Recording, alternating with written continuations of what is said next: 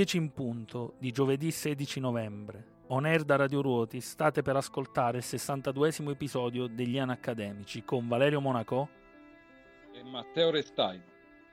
Non tutti i colori da noi percepiti hanno una specifica lunghezza d'onda. Il magenta, ad esempio, il più famoso tra quelli che non esistono, si ottiene combinando vari pigmenti. Io e Matteo siamo come il magenta, artisti che non esistono. Scriviamo tra i pensieri contrastanti sui colori di Isaac Newton e Goethe. Non reagiamo alla luce come tutti, ma raccontiamo sempre la verità, anche quando mentiamo. Sedetevi al nostro fianco, cinici e romantici o viceversa, e ascoltateci. Talisman.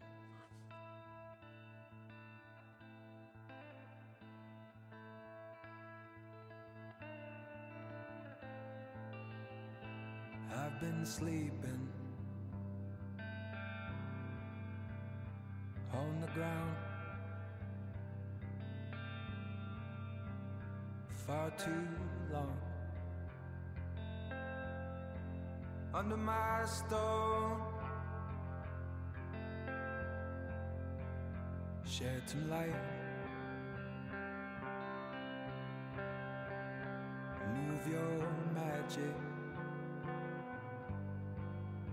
Take some time.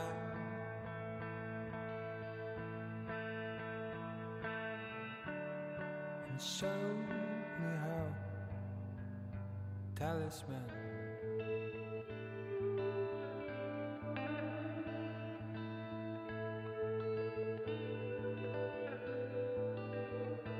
Every stone I could turn.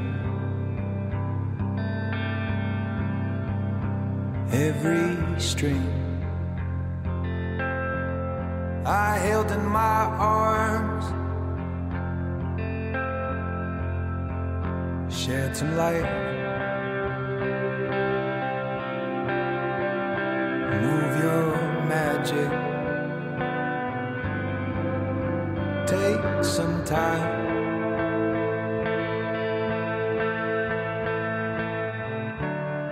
And show me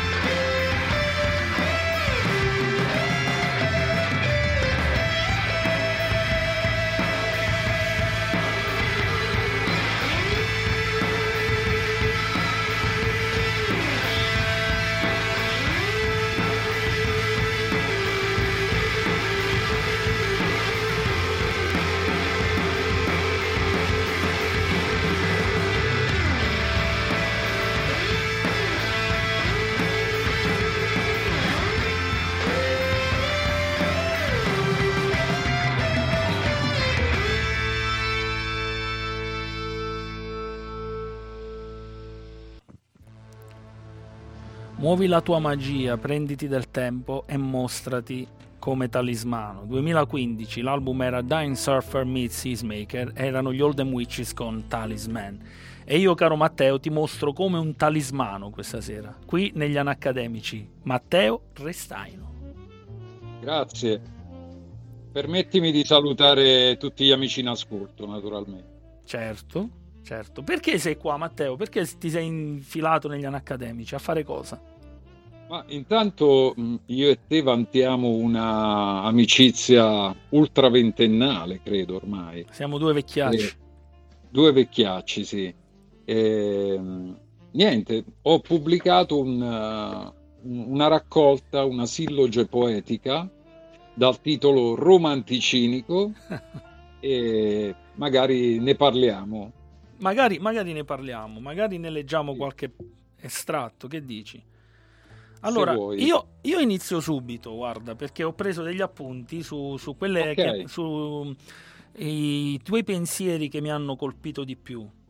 E Dai. parto con il primo, lo, lo, lo, provo a recitare. Poi tu sei l'attore di teatro, l'attore in generale, diciamo. io no, però te ne leggo una che è la prima che mi ha colpito. L'urgenza del poeta. L'urgenza okay. del poeta è rimestare la foga di scomporre, trasformare. Non nasce dal miraggio dell'alloro, ce l'ha perché creare il suo lavoro. Lui vede ciò che tu non puoi vedere, sa immaginare il mare in un bicchiere. Amalgama semantica e armonia in una forma nuova di alchimia.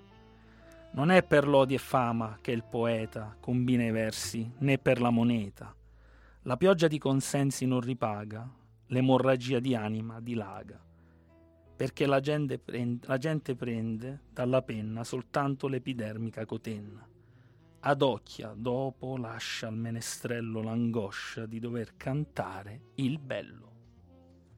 E questa è la prima che mi ha colpito molto, l'urgenza del poeta. Sì. L'ho recitata sì, no. meglio del tipo siciliano che mi dicevi?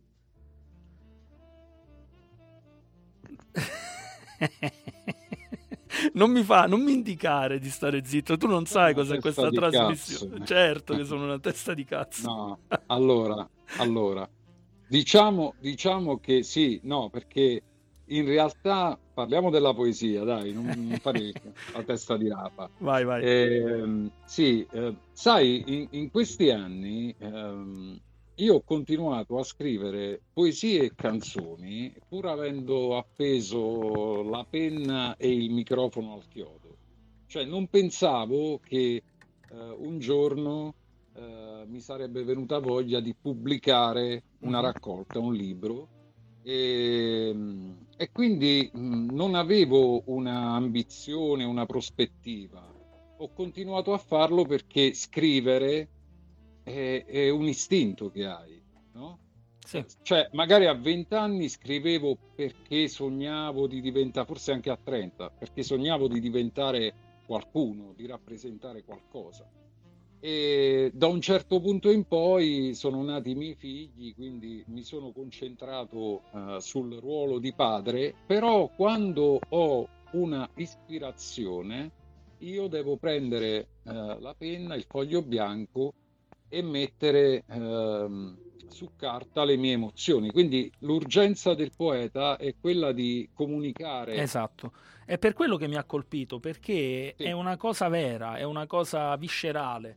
E, ehm, noi, sai cos'è che ci accomuna, Matteo?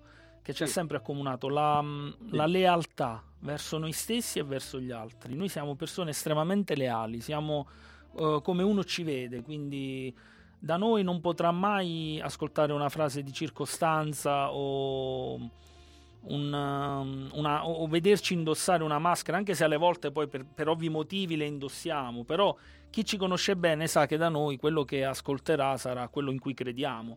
E questo libro mi ha subito colpito per questo motivo, perché in realtà sei veramente onesto in tutto quello che hai scritto, le, le, cose che mi sono piaciute di più, quelle che mi sono piaciute meno, anche se non ne sono molte quelle che non mi sono piaciute, anzi nessuna non mi è piaciuta, qualcuna un po' meno ovviamente, eh. ma la maggior parte mi hanno sorpreso in positivo, soprattutto perché ho rivisto te dentro, ho rivisto te e mi sono anche immaginato i momenti in cui grosso modo le scrivevi quindi anche perché co- prendono un arco incredibilmente ampio della tua vita, molto molto sì, sì. Vasto e di conseguenza è, è, apprezzabile questo tuo aver messo questa sorta di diario di pensieri nel mondo, in giro per il mondo. Poi che tu l'abbia fatto con Amazon, secondo me in questo momento è una cosa assolutamente solo positiva, perché io ero un po' contrario alle autopubblicazioni fino a quando mi sono fatto editare i miei due libri con delle case editrici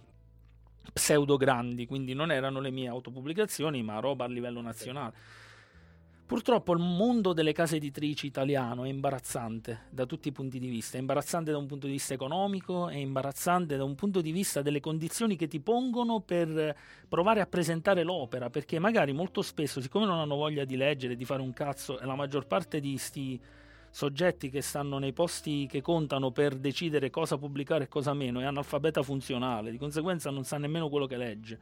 Allora, eh, molto spesso loro ti chiedono di eh, condensare in una pagina Word un intero mondo che tu hai creato. Eh, allora, come fai a fare una roba simile? E col senno di poi che ben vengano le autopubblicazioni fatte almeno in totale libertà creativa, no? Ma sai, eh, io avevo tentato la via delle, della casa editrice. Sì. Una semplicissima ricerca sul web, avevo anche, insomma, ne avevo anche contattata qualcuna e il punto è che mh, era più quello che mi chiedevano rispetto a quanto intendessero dare, capito? Certo. Eh, sì, sì, lo so bene. Allora, con Amazon c'è questa possibilità del rischio zero, nel senso che loro eh, stampano solo se c'è richiesta, quindi print on demand, stampa su richiesta. Se hanno una richiesta stampano, esatto. altrimenti finisce 0 a 0, capito? Sì, sì, no, no, ma assolutamente ha un senso, un perché, soprattutto perché poi ti puoi scegliere eh, tu tutto l'aspetto creativo che eh, gli pseudo scrittori che vendono tanto in Italia dicono sia una, una baggianata perché giustamente loro parlando di temi in voga, di temi alla moda, di temi politicamente corretti, riescono a trovarsi la strada spianata. Invece una figura come te, un po' desueta, che vuole pubblicare poesie, canzoni, spiriti che vengono dalla propria anima irrequieta, eh beh, non hanno molto senso se non sono malleabili eh, o politicizzabili. Ecco, quindi di conseguenza hai molta più difficoltà a pubblicare rispetto a chi parla dei soliti temi triti e ritriti e strabusati nel panorama dell'editoria italiana. In questo senso non hanno posto alcun limite alla mia libertà. Quello che ho inviato trovi sul libro. Esatto. Precisamente. Esatto, e quella, sì. è quella la cosa, l'aspetto interessante. Poi se fai miliardi come il, il generale Livannacci ancora meglio. Tienimi presente. Comprati eh, Radio Ruoti. presente, sì. Eh, mi compro Radio Ok, vole... mi compro te direttamente. Comprati me. mi, mi tieni a casa a fare cosa? Che mi compri a fare? Ragazzi... Vengo a, bada- a, badare i miei due figli che sono due scalmanati. Ah, io con i bambini sono bravissimo. Su quello, guarda, potrei essere ah. veramente efficace. Sì, sì, sono molto bravo.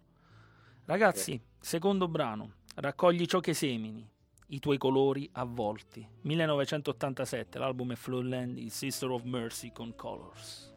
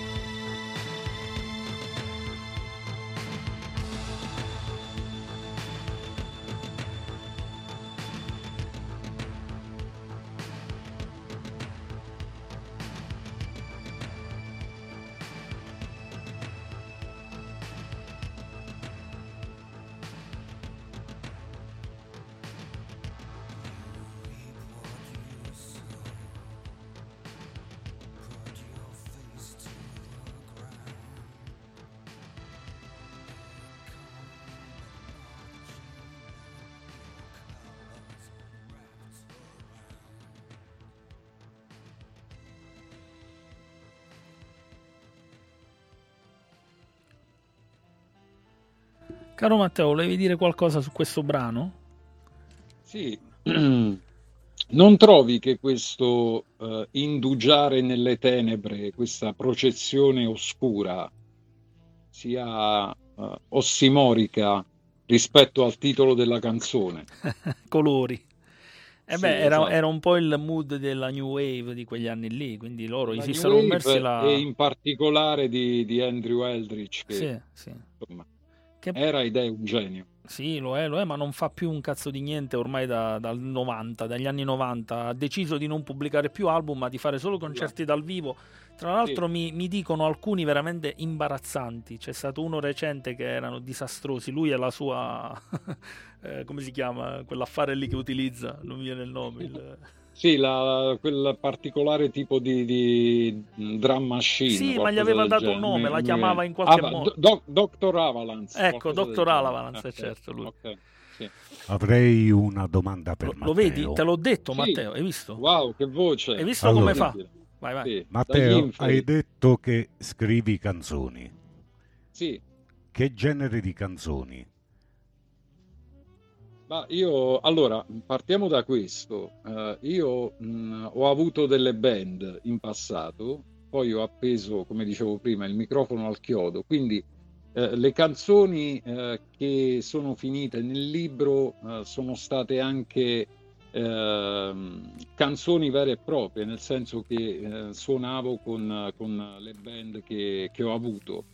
Dipende dalla band, nel senso che ehm, magari c'era quella con un'indole più eh, pop rock, ehm, un'altra band ad esempio aveva un'attitudine smaccatamente punk, quindi eh, le canzoni erano con un arrangiamento più quindi, aggressivo. Quindi musicalmente eh, non c'era un'impronta eh, propria della canzone.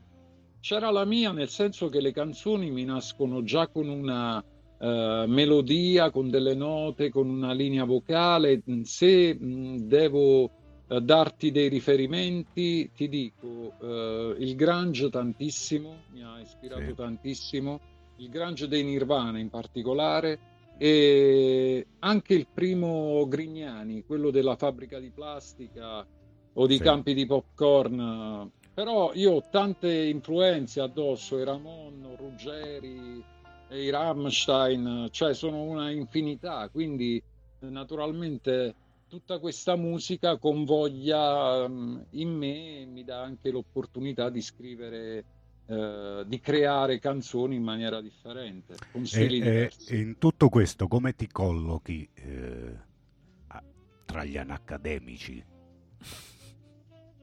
Ma, guarda, ehm, in una posizione di rilievo perché mi sento tale e, sai, ehm, nel, nel, titolo del libro Romanticinico, eh, togliamo mm, per un attimo eh, l'aspetto romantico, soffermiamoci eh, sul, sul cinismo, no?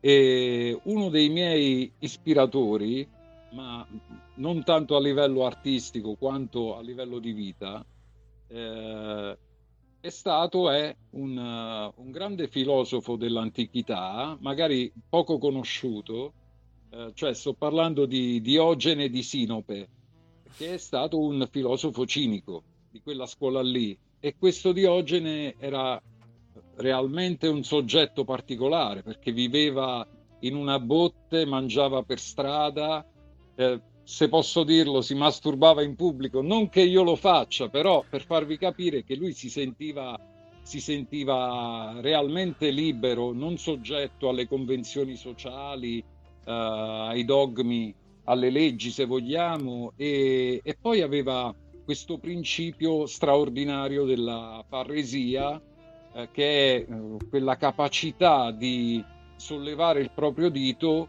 eh, qualora si senta mh, qualcosa con, con, cui non si è d'accordo eh, e quindi dire la propria. Che è l'aspetto che adoro di più, bravo, ma hai anticipato. Esattamente, Grazie Matteo. Ed è esattamente quello che siamo noi anacademici, quindi hai colto un aspetto fondamentale, ma non avevo dubbi. E Adesso, amico mio, mandiamo un altro brano, poi dopo ci parli un po' della tua vita, che da quello che ci è parso di capire è una vita di cose appese al chiodo praticamente. Tu hai una, una sì. storia di, di, di, robe appese ai chiodi, un po' sì, di tutto è appeso sì. al chiodo. Anche il chiodo appeso al chiodo. Anche il chiodo appeso al chiodo. Adesso mandiamo uno che adori, Matteo Restaino, lo adori proprio alla follia, ma non solo tu, negli anacademici è uno dei più sentiti. Tra l'altro devi sapere una cosa, qualunque brano noi mandiamo in onda, e questo lo dico perché eh, sicuramente non lo, non lo, saprai, ma qualunque brano an- an- mandiamo in onda non è ripetibile, quindi ogni brano lo mandiamo una volta e non lo rimandiamo più. Noi come Paganini non ci ripetiamo mai. Quindi l'ho scelto apposta per te. Meraviglia, grazie. Se mi liberassero da questa prigione e la ferrovia fosse mia, scommetto che mi spingerei oltre. Lontano da Folsom è dove vorrei stare. E lascerei che quel fischio solitario soffiasse via il mio blues. 2005 dalla raccolta The Legend of Johnny Cash. Johnny Cash con Folsom Prison Blues.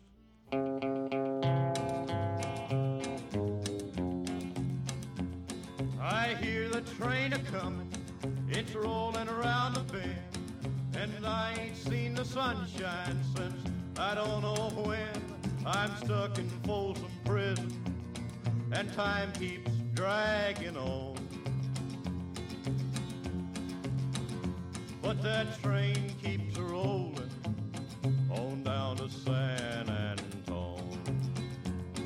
When I was just a baby, my mama told me, son, always be a good boy, don't ever play with guns. But I shot a man in Reno just to watch him die.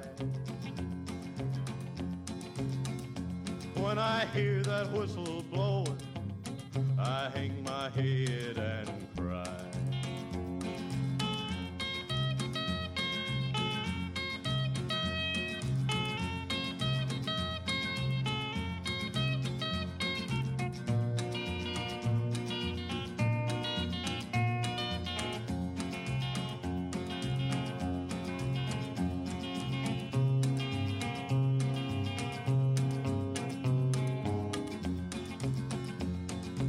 Bet there's rich folks eating in a fancy dining car. They're probably drinking coffee and smoking big cigars. Well, I know I had it coming. I know I can't be free.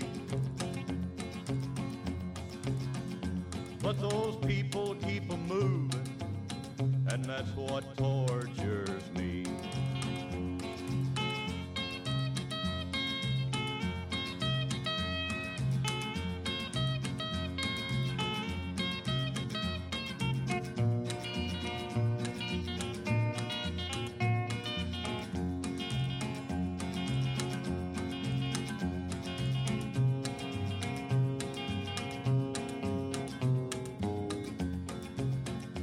if they freed me from this prison, if that railroad train was mine, I bet I'd move it on a little farther down the line, far from Folsom Prison.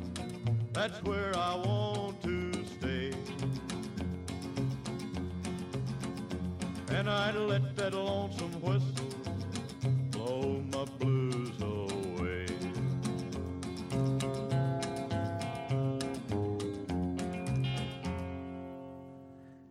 Johnny Cash è stato uno dei primi anacademici veri in musica, eh, di quelli sulla musica moderna perlomeno. Lui e Elvis, diciamo, sono stati i due di rottura eh, su tutto quello che c'era stato fino, fino a quel momento.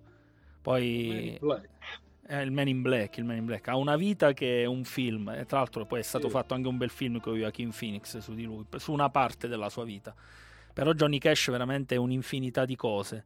È stato un ribelle assoluto, un conservatore, un credente e un grandissimo figlio di puttana tra peccato e redenzione un uomo dalle mille dipendenze, dalla grande disciplina, cioè, è stato veramente un personaggio incredibile. Ed è finito nel mio libro a un certo punto. Ed è finito eh? nel tuo libro a un certo punto. sì. a proposito del tuo libro, io adesso sì. leggo un'altra, sì. e infatti leggo proprio quella che è l'amore. Wow. Eh, che wow. ha, eh, vedi, noi non facciamo nulla di casuale, ma poi avviene tutto perché deve avvenire. preparato niente, tra no, l'altro. assolutamente. E tra l'altro, Pazzesco. sempre così succede con gli anacademici. Tra l'altro, io adesso finisco di leggere la poesia, poi attacchi tu e inizi a parlarci della tua vita da quando hai memoria, quindi tre giorni perché il cervello te lo sei bruciato ampiamente. esatto, da, da, tempo. Da tempo. L'amore. La... Che cos'era questo? Qualcuno ha, ha mandato un messaggio. L'amore è John Belushi che si burla dell'inferno. L'amore è Kelvin Bradus che ti offre del green crack. L'amore è il tuo vampiro, è il tuo lupo mannaro. L'amore è fuori orario di Scorsese. L'amore è un buco nero colorato. L'amore è un mille piedi con le scarpe. L'amore è Shane McGowan. L'amore è Alberto Sordi. L'amore è andare al mare con la neve. L'amore è un paradosso di Oscar Wilde. L'amore è Mia Califa coi vestiti.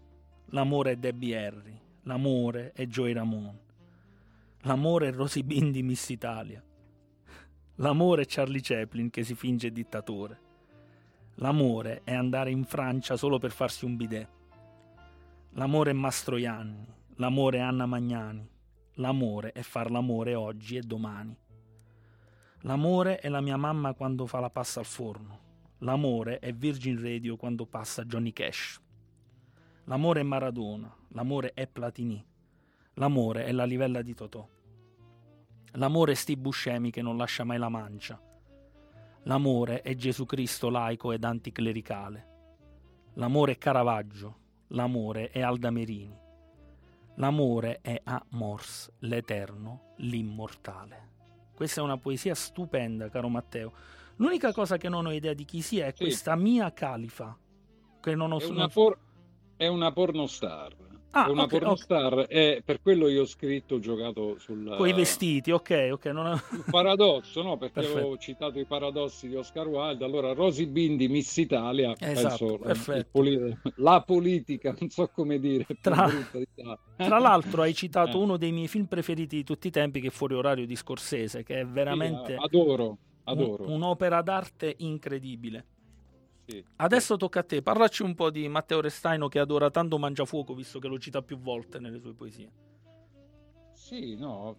Allora, Matteo intanto ha avuto un, un'infanzia molto molto felice, eh, con tanti amici, tanti cugini, dei parenti incredibili, fantastici, eh, una famiglia eh, clamorosamente vicina. E poi eh, a un certo punto eh, ha iniziato anche a deviare, se vogliamo, perché ha avuto un'adolescenza eh, tormentata. Mi è servita per eh, scoprire il mondo e scoprire soprattutto me stesso.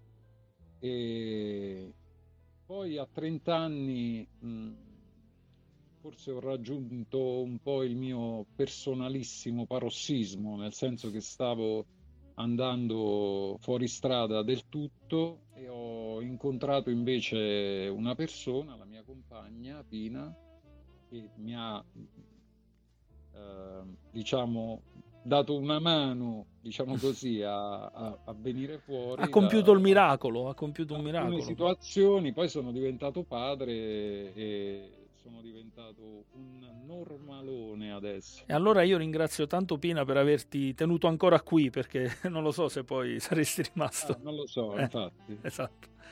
E, ah, sei stato anche abbastanza breve, dai. Sei, sei bravo. Sì, eh. no, non, amo, non amo parlare di me. E Amo... guardalo, guardalo come si... Sì, no, mi piace parlare, che ne so, di cinema, di mu, però quando devo parlare di me ho, ho sempre paura di essere eh, di parte. Ah sì? O, iper, o, o troppo in positivo o troppo in negativo. Eh, bravissimo, eh. ipercritico, sì. È ipercritico. Questo un po' traspare dai, dalle tue poesie, lo sai? Dal sì, tuo no, materiale. aspetta, sulle, sulle poesie, sì. lasciami dire questa cosa. Quello che vuoi puoi dire.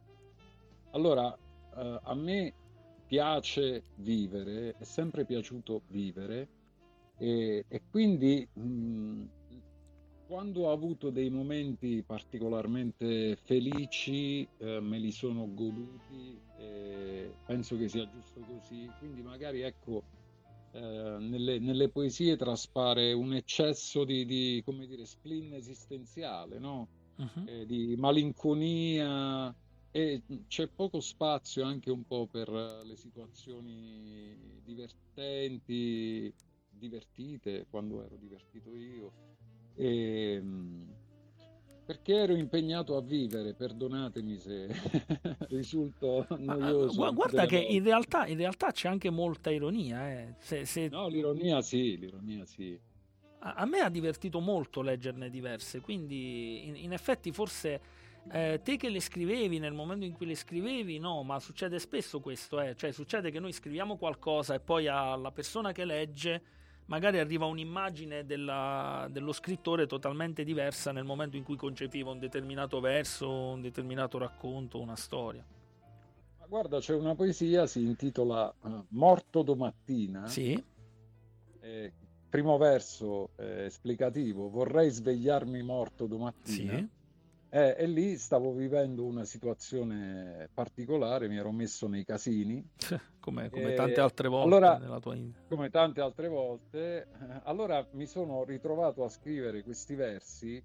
Eh, avevo uno stato d'animo eh, abbastanza teso, diciamo così, eh, però per, quasi per esorcizzare quella, quella paura, quella tensione Uh, ho scritto de- dei versi che sono una cazzata clamorosa, fantastici. Sì, sì, mi sono divertito tantissimo. Vedi, vedi.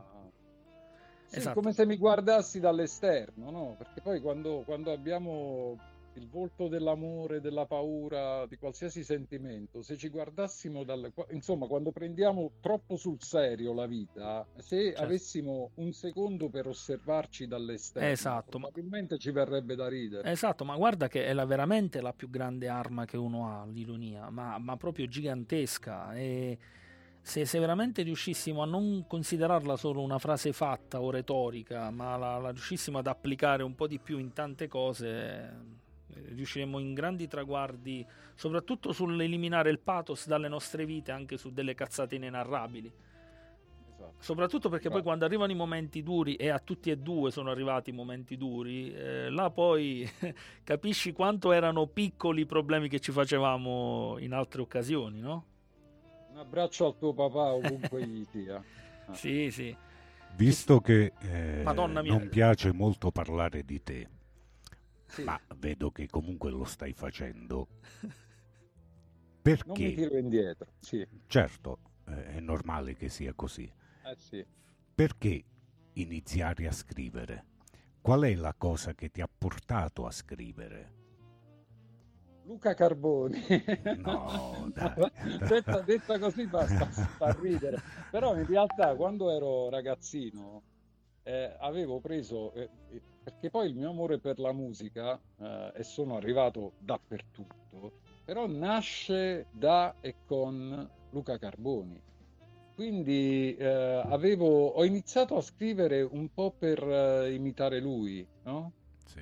Eh, avevo anche addosso una, sembra strano a dirsi, Valerio mi conosce, però eh, quando andavo alle scuole medie ero timidissimo, eh, sempre imbarazzato e, e quindi mi ritrovavo in questo cantautore bolognese che aveva eh, questa, sempre questa eh, come dire, questa malinconia addosso. Vera- veramente se... stiamo parlando per più di un minuto e mezzo di Luca Carboni, ragazzi. Luca Qua Carboni, negli anni accademici, sì. no, no. Eh, sì. Taglio, eh, ti no, taglio, no, ti taglio. Perché eh, perché io poi sono arrivato ai, ai Rammstein, ah, ai okay. Cannibal Corpse, eh, dappertutto realmente, con, alla Witch House, sono arrivato ovunque con la musica, però io sono no, partito da Ma questo, Carboni, quindi... questo anche per eh, sottolineare il fatto che eh, Valerio apprezza molto chi legge. Io apprezzo molto chi scrive, che siano canzoni, che, scri- che siano libri, che siano qualsiasi cosa. Ecco perché la domanda è stata più che lecita. Certo. Cosa ti ha portato a scrivere? Questo era interessante. Che poi si parta eh, da Luca Carboni, poco conta, voglio dire. E, e, alla fine quello è stato l'input primordiale. e va bene Io così. dico la verità. Io dico la verità. Come sempre, noi diciamo Eh, sempre la no, verità, Sì, bravissimo. sì, Ma io, io è quello che voglio da te, Matteo, quindi no, ma non, non saprei fare altro. lo so, lo so, lo so, lo so, caro Matteo. Adesso ti ho preparato un altro brano perché tu, eh, non so se consapevolmente o inconsapevolmente, quando avevi più capelli, ti sei fatto quella foto che poi è finita sulla copertina del libro.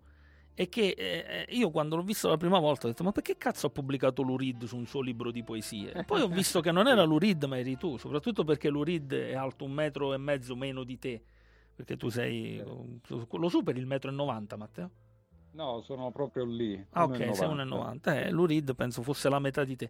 Però l'avevo scambiato per Lurid. In realtà Lurid con romanticismo e cinismo ci, ci va proprio a nozze, come tu ben Eh, sai. Direi, sì, direi. E quindi ho scelto un suo brano veramente bello con un testo stupendo, in questo caso non cinico ma romantico. Vai. Io e te abbiamo fatto tanta strada e dobbiamo davvero stare attenti a ciò che diciamo, perché quando chiedi il cuore a qualcuno devi sapere di essere abbastanza bravo da preoccupartene. 1980, l'album è Growing Up in Public, Lou Reed con Think It Over.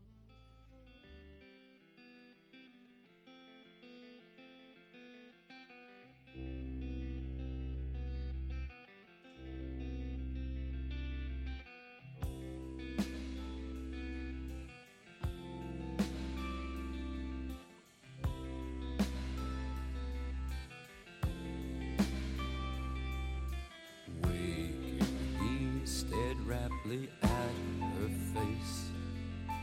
On his lips, her smell, her taste.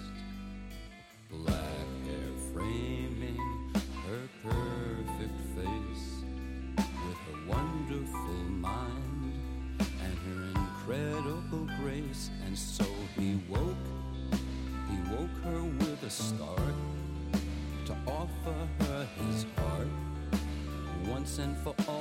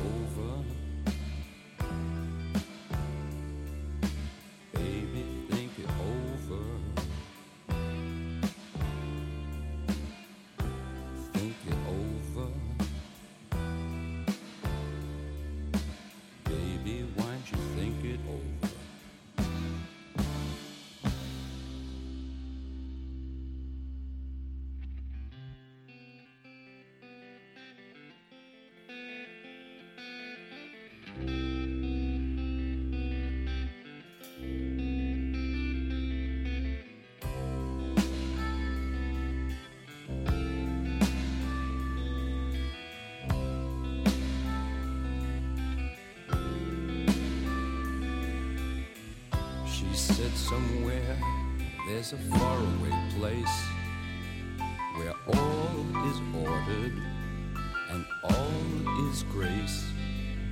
No one there is ever disgraced, and everybody there is wise, and everyone has taste. And then she sighed, Well, la di da di da. You and I have come quite far, watch what we say because when you ask for someone's heart, you must know that you're smart, smart enough to care for it.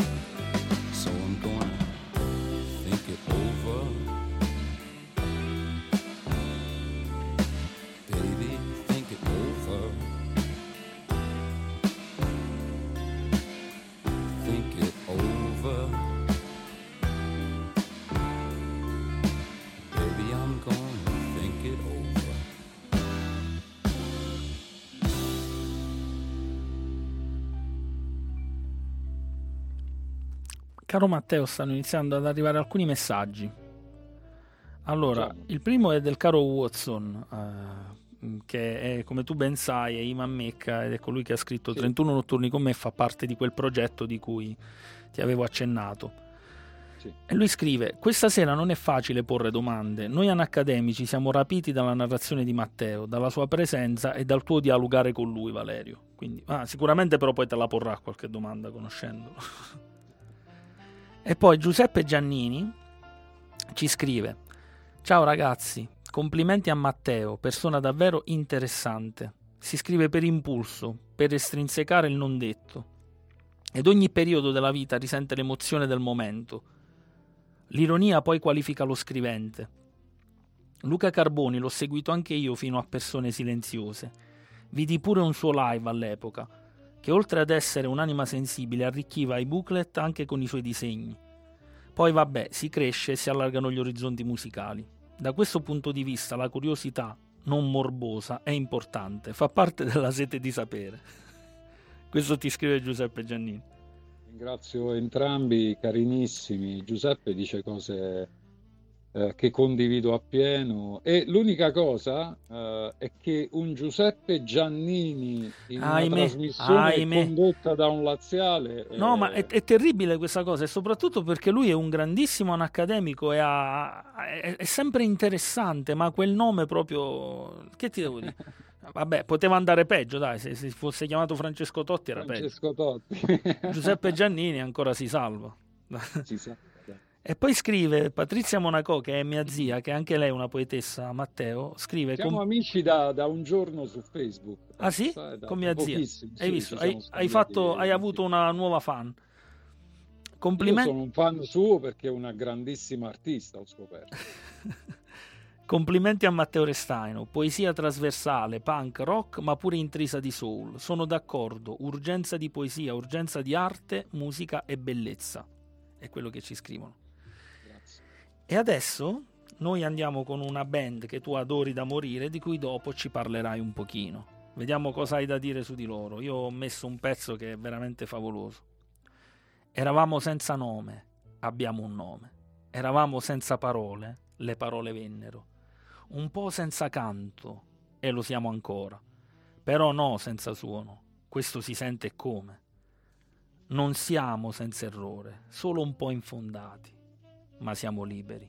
2004, l'album è Reise, Reise, i Rammstein con Los.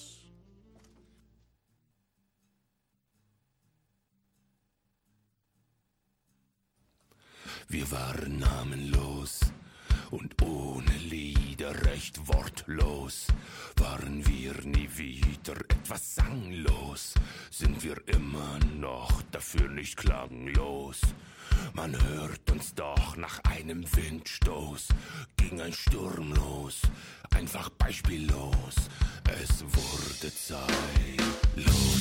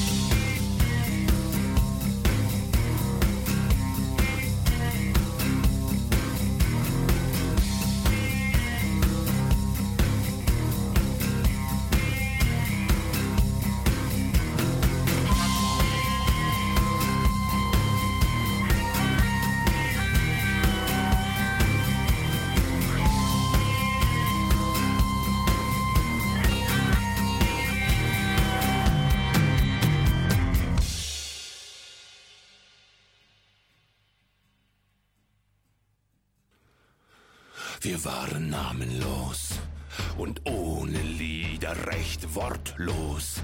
Waren wir nie wieder etwas sanglos, sind wir immer noch dafür nicht klanglos. Man hört uns doch nach einem Windstoß, ging ein Sturm los, einfach beispiellos, wurde zeitlos.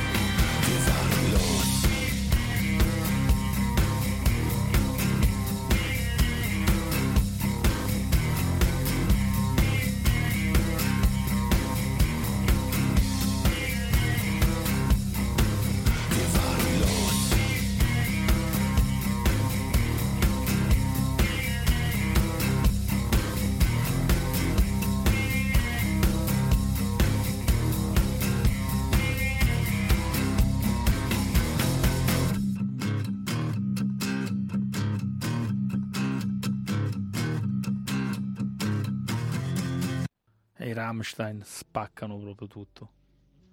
Mm, sì, Anche nei brani Eh. più acustici. sì. Eh, per me sono stati ver- letteralmente un momento di svolta nella mia vita, sì? a, li- a livello di pensiero, a livello filosofico, sì. Certo. Perché, perché Till Lindemann eh, mi ha insegnato un po' quello che dicevamo prima, eh, il, ehm, il prendersi troppo seriamente. e invece, ecco, lui mi ha eh, insegnato il disincanto. Non solo, però, un'altra cosa che mi ha insegnato attraverso le sue canzoni, i suoi versi incredibili, perché lui è un grandissimo poeta. Come no, come no. E sono proprio molto potenti, evocativi. Sono, sono dei testi antichi spesso. I suoi testi Epici, risuonano, risuonano di selvaggio, di antico. Ehm, sono veramente... Omerico delle volte, eh? Mamma mia, impressionante. Epico. È evocativo.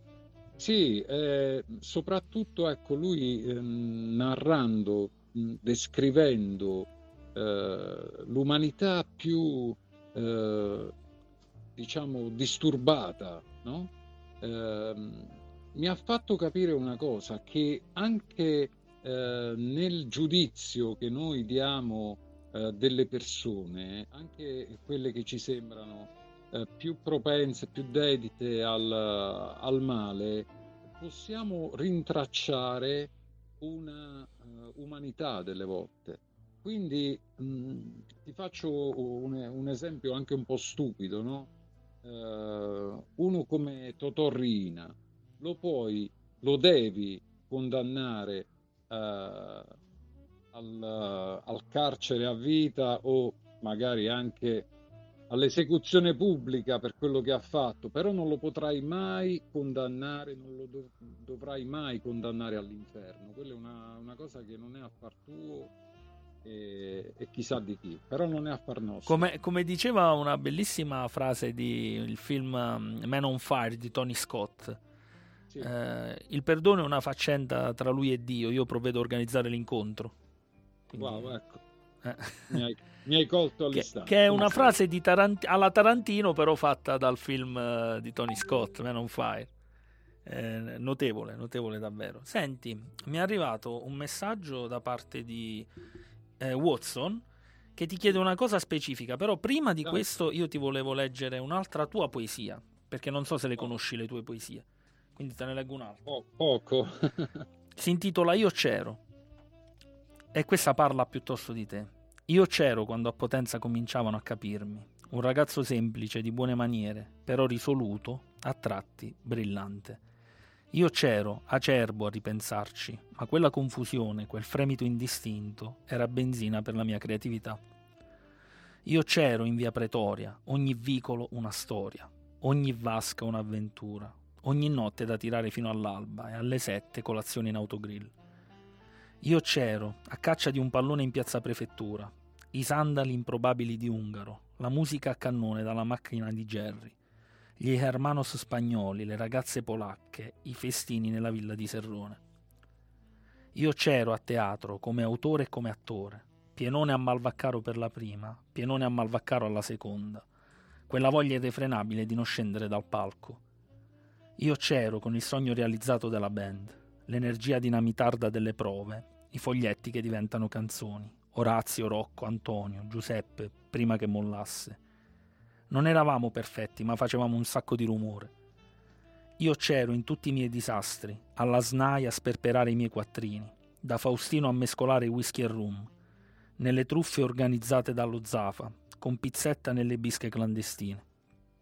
Io c'ero con i miei innamoramenti, Chiara, Tiziana, Vittoria, Dina, Costanza, Daria la tedesca. Chi lo sa se si ricordano di me? Di certo, per loro, il mio cuore ha tremato davvero.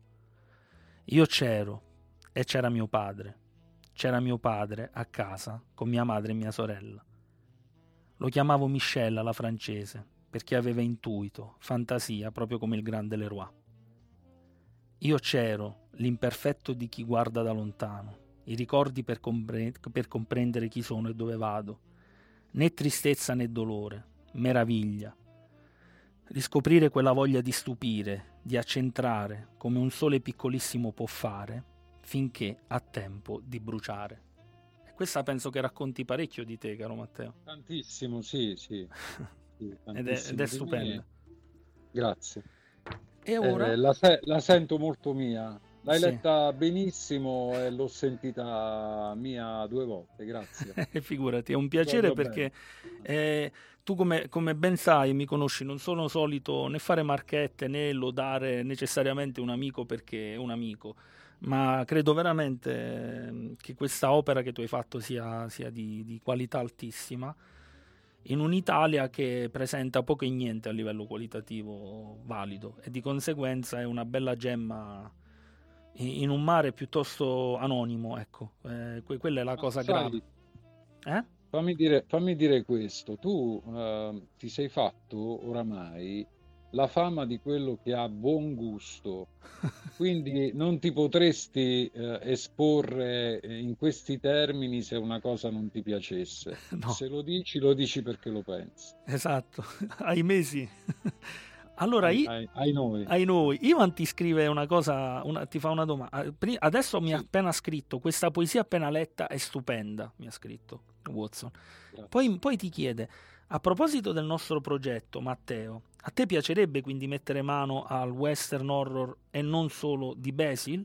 E a tal proposito, cosa ne pensi dell'horror e del western in letteratura e al cinema? Beh, due generi che amo tantissimo. Io sono cresciuto con, uh, con i film horror e la mia più grande passione quando ero piccolo, eh, perché ne avevo un'altra, ma quella era ereditata da mio padre, cioè la Juventus. E invece i film horror mh, è una passione che non ho preso da nessuno, è tutta mia e quindi io mh, mi sono ritrovato a, a 5-6 anni a guardare tutti quei film della Hammer Mamma Christopher Lee, Bram Sto- eh, scusami, come si chiama? Boris Karloff, eh, Peter Cushing, altri. Vincent esatto, Price, Vincent Peter Price, Lorre. Te li dico tutti perché li amo, è il genere che amo di più. Esatto. E poi però che cosa è successo? Nel gennaio dell'85, altro punto di svolta nella mia vita, perché eh, su Telenorba mandarono Edwige eh, Fenech. Nuda. No, no, no, no, quella eh, sarebbe arrivata dopo. dopo. Okay. Eh, ehm, mandarono l'esorcista. Ora, poiché io amavo a tal punto i film horror da mh, pensare di essere in grado di poter sfidare l'esorcista di Friedkin, mi imposi con mia madre e con mio padre che me lo sconsigliarono eh, e, e, insomma eh, decidetti di, di vederlo eh, a tutti i costi e, e, fu un trauma, fu un trauma perché a quel tempo il diavolo era una minaccia che sentivo reale, certo. di, di cui avevo il terrore, quindi vedere quel film a sette anni è una cosa che ti, ti può lasciare, però a me, per assurdo, ha fatto benissimo. Mi ha fatto bene perché, eh, ecco, mi ha, eh, come dire, eh, mi ha aperto delle, delle, del- dei vicoli proprio della mia sensibilità che forse sarebbero rimasti eh, chiusi, no? Perché un'attenzione eh, sensoriale nella notte, eh, nel sentire rumori, anche i più piccoli, è una cosa che io mi porto dalla visione di quel film, dalle Eh. notti successive alla visione di quel film. È una magia che crea il cinema, crea la letteratura, la musica, tutto quello che è arte di qualità può creare queste magie e ci fa entrare in sintonia con degli aspetti sia di noi stessi ma di quello che ci circonda che altrimenti non riusciremo a vedere in modo molto nitido. E quindi ca- ho capito benissimo quello che hai detto perché mm, a me è successa la stessa cosa, però mi successe con un Dylan Dog che mi comprò mio padre nell'86 e io ero un moccioso di 5 anni. E poi mi successe con Twin Peaks qualche anno dopo. Posso chiedere il titolo del Dylan Dog? Le notti della luna piena, era il numero 3. Wow, wow, sì, sì. Era il numero 3. Conosco, conosco alme- almeno i primi 100 numeri a memoria, i, I, titoli. i primi quindi 250 erano stupendi, poi è diventato una cagata colossale. L'ho lasciato un po' prima. Meno male, hai fatto bene. L'ho amato tantissimo. l'ho amato E, e tantissimo. senti un po' invece con la, li- co- cosa ti stuzzica dell'idea di partecipare a questo nostro gruppo creativo con Watson? eh? Sicuramente con mm. Watson, poi non so se ci sarà qualcun altro, vediamo. Tu mi hai fatto questa proposta Sì. già qualche mese fa, Sì. no? Poi Mi la fa- vita si è fa- messa un po' di traverso e quindi non siamo riusciti a... Figurati. Eh, penso che tu abbia avuto altre, altre cose a cui pensare, Sì. purtroppo aggiungo. Sì. Ehm, ti ho detto sì da subito, no? ah. all'istante e, e quindi non vedo l'ora di iniziare. Ora aspettiamo che tu possa eh, un pochino alla volta riprendere il tuo percorso e, e poi iniziamo concretamente a farlo. Io sono contentissimo di lavorare con te e non vedo l'ora di, di vedere anche i- il lavoro, il lavoro sì, di Iva. Sì, sì, no. eh. Eh, mm, Io penso che noi saremo il, mm, il nuovo gruppo del Wild Bunch e abbiamo diverse cose in cantiere, poi te ne parlerò eh, un po' alla volta. Adesso mandiamo il prossimo brano, che è di un'altra band che tu ami molto e ti ha sorpreso che io l'abbia inserita nella tracklist, ma conoscendoti da tanti anni non, non potevo fare altrimenti, no? Sorpresa incredibile. Andiamo al cimitero, vedi il mio nome scolpito nella pietra. Saluta i morti di fronte al mare, ubriaco di vita nella luce, nel caldo, nel silenzio. Mentre i cipressi ondeggiano, i morti riposano nel cimitero, sotto la sabbia, di fronte al mare. 1991, Famille Nombreux, Il Negres Vert confessa la mer. mer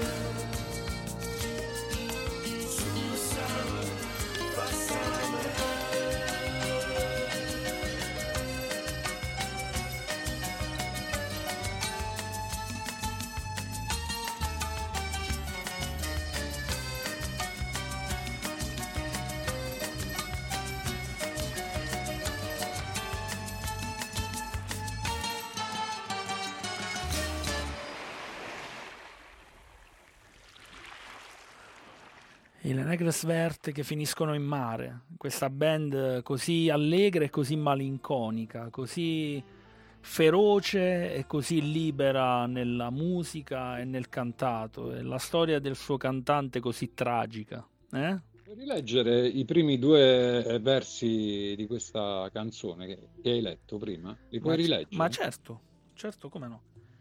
Andiamo al cimitero, vedi il mio nome scolpito nella pietra. Fermati, Sì, ferma.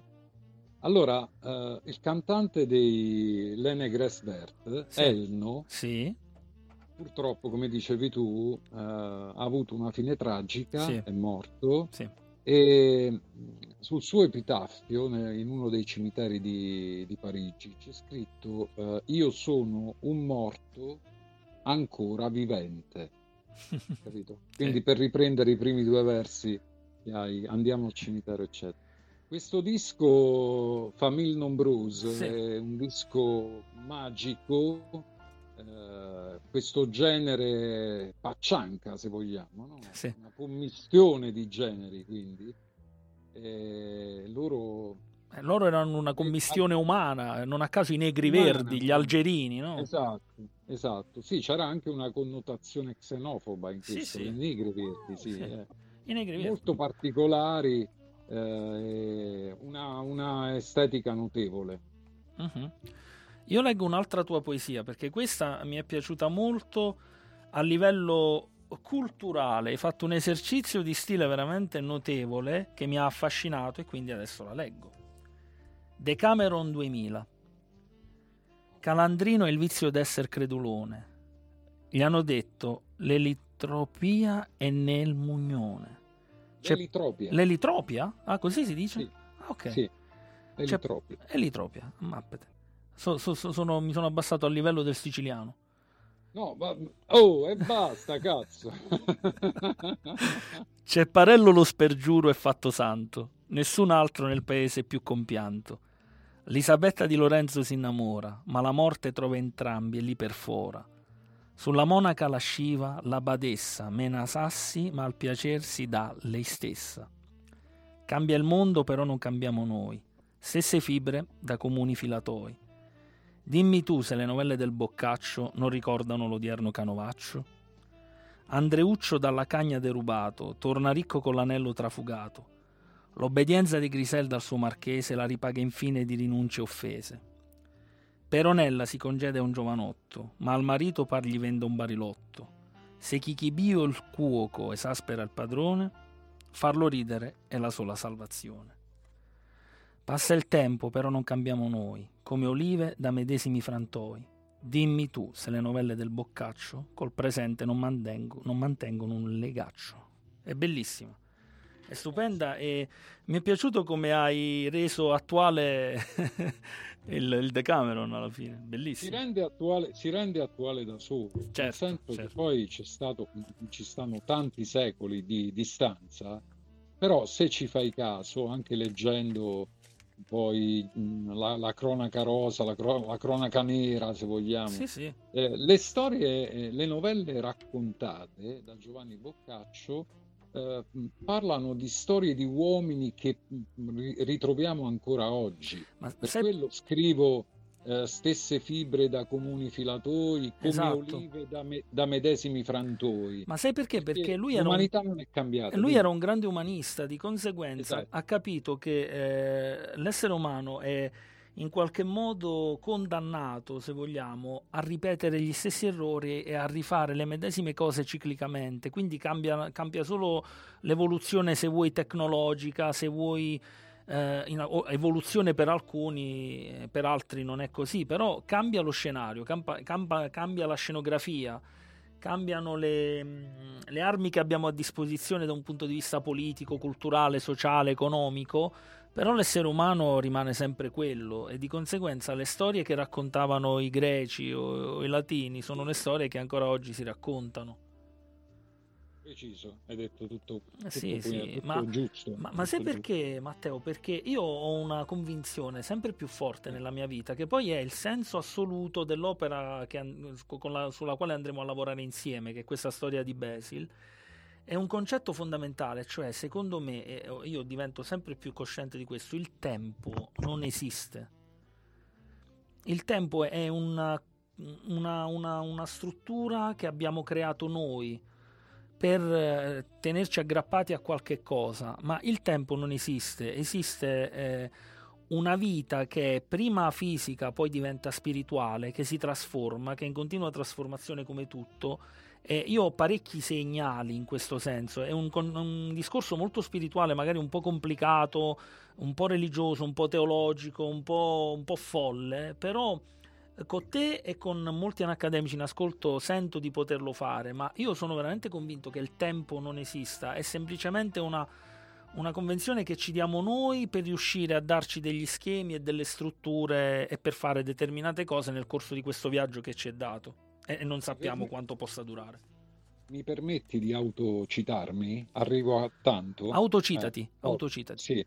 Allora, nel libro c'è una canzone Sì, si intitola Ridere fa bene, Sì. che nasce eh, dalla mh, passione che ho, che ho scoperto negli ultimi anni di avere in realtà, eh, per la, mh, la fisica quantistica e le implicazioni della quantistica nella realtà.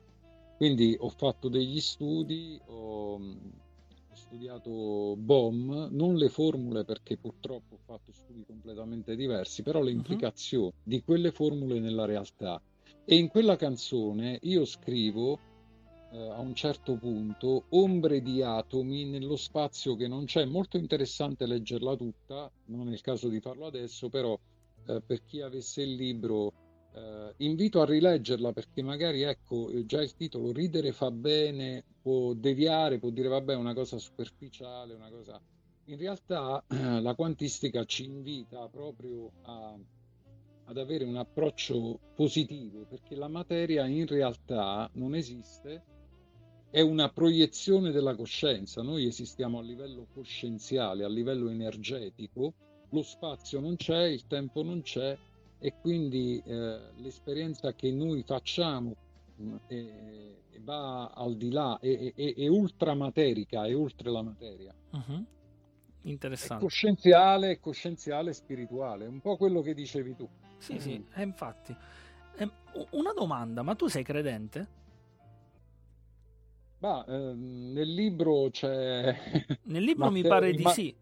Il Matteo, il Matteo credente, il Matteo meno credente. Mhm. Ho fatto, ho fatto una, una selezione, eh, mi sono tenuto mh, la figura di Gesù che è molto interessante, Mhm. eh, anche solo a livello eh, antropologico, ma anche in chiave gnostica, perché ho fatto degli studi in quella direzione lì. Sì, Eh, quindi una conoscenza eh, che richiede anche un, un certo sapere, se vogliamo.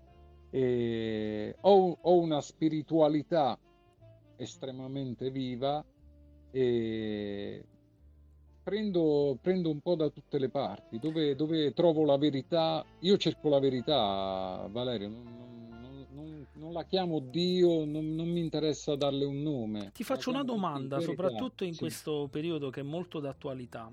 Poi se vuoi ti dico anche la mia in merito, però è una domanda alla quale Sì. sono molto curioso di ehm, sono molto curioso di, di fartela per sapere la tua risposta. Perché oggi c'è eh, un così sviluppato odio profondo verso la religione cattolica, secondo te? Perché c'è proprio un odio, c'è una sorta di attacco un po' da tutte le parti e c'è una sorta di pudore nei cattolici di ammettere, nell'ammettere di essere tali. Perché secondo te? Ma guarda, eh, questo richiederebbe una riflessione lunga e profonda. Eh, eh, intanto, inta- intanto, eh, la religione ha avuto un ruolo politico nella storia molto molto eh, alto. Sì, eh, e forse adesso mh, ce l'ha un po' di meno o magari ecco stanno subentrando altre, altre voci alla voce, scusa il gioco di, di parole, eh, religione, perché io vedo anche, ti faccio un esempio pratico, vedo anche Papa Francesco che introduce il culto della Pachamama nel Vaticano. Beh, mi sembra una cosa inopportuna Esatto, perché sì. la, la religione cattolica ha una sua storia, una sua iconografia precise Sì. E quindi mh, importare dal paganesimo, eh, lasciamole agli altri culti quelle cose lì, poi uno può scegliere serenamente, però non commistioniamo, ecco, Mhm. lasciamo le cose dove, dove devono stare. Ciò non toglie che la Chiesa purtroppo faccia degli autogol abbastanza raccapriccianti. Ne ha Ultimo il caso. sempre, ne ha sempre fatti e penso che il- eh, allora se parliamo della, mh, eh, del fatto che abbia perso potere, credo sia oh, ci sia una ragione eh, politico-massonica. Eh, so che è una parola un po' forte, però eh, va detto. E se invece parliamo delle persone, delle persone comuni, eh, questi autogol di cui parlavi della Chiesa è normale che mh, abbiano una risonanza anche tra la gente comune, perché vorrebbe una Chiesa più coerente, ecco, no? Sa- Sai Più dov'è. Sai dov'è l'errore di fondo, secondo me, in tutto questo? Sì. Ti parlo io da credente, io sono molto Sì. credente, sul fatto che so. bisogna necessariamente associare la Chiesa a quello in cui uno crede, perché la Chiesa è fatta da esseri umani. Il messaggio della figura di Gesù è tutt'altra storia e raramente si trova, si trova in una chiesa e si trova in quei preti che eh, recitano, recitano in modo veramente mm, automatico la, la- la- messa eh, ogni volta che, che- che- che devono. Di conseguenza Eh. diviene un atto meccanico e quell'atto meccanico non ha più nulla di mistico. Allora, quando si abbandona il misticismo in un contesto come quello eh, religioso, ci si sta allontanando da, da quello in, cui uno dovrebbe credere realmente. Purtroppo ehm, bisognerebbe scindere le due cose, cioè spesso la Chiesa non va nella direzione in cui va il messaggio della Chiesa, se capisci che voglio dire. Assolutamente sì. Eh, questo eh, relativismo ha portato alla creazione di tanti Dio fai da te, cioè non Esatto. c'è più un Dio univoco e solo, ma tanti Dio e ognuno se lo crea a propria immagine e Esatto, somiglianza. esatto, esatto. Per quello io ti dicevo che eh, ho avuto a un certo punto l'istinto di andare alla fonte Mhm. a cercare nella storia, per quanto eh, fosse possibile, sia possibile, eh, il messaggio di Gesù senza eh, poi, eh, come dire, esegesi, interpretazioni. Eh, a me interessa quella parola lì, non come viene poi eh, talvolta addirittura ribaltata eh, da chi la prende in pugno e, e la dice a modo suo. Siamo sulla stessa lunghezza d'onda e in virtù di questo di questo discorso che abbiamo fatto, che voglio ricordare sempre casuale, perché eh, Sì, no, negli anni accademici su- succede sempre così. Sì. Il prossimo brano è in realtà il brano più spirituale di, tutto- di tutta la serata ed è un brano eh, per certi versi sorprendente, fatto da questa band slovena che ha iniziato a fare musica industrial, eh, ma veramente dura, dura, dura. Sono, sono un po' i genitori dei Rammstein, se vogliamo. Sì, gli Eh, dobbiamo i Rammstein. Esatto, un'elettronica e un'industria veramente fortissimi. Invece qui si evolvono perché i Laibach sono in continua evoluzione come band, cambiano sempre volto, sfaccettatura, fanno, fanno di tutto e sono un gruppo che io vorrei tanto si riscoprisse oggi in, in periodi così cupi dove la merda viene considerata musica. Comunque, mandiamoli. eh, Band of the Changes, che è bando alle ciance, come si, si suol dire no? in inglese. Oh, cielo sopra di me, tu puro, illumina l'abisso, tu sei la mia purezza, la mia felicità prima dell'alba. 2017, Also sprach Zarathustra, i Laibach con Vor Sonnenaufgang. Thank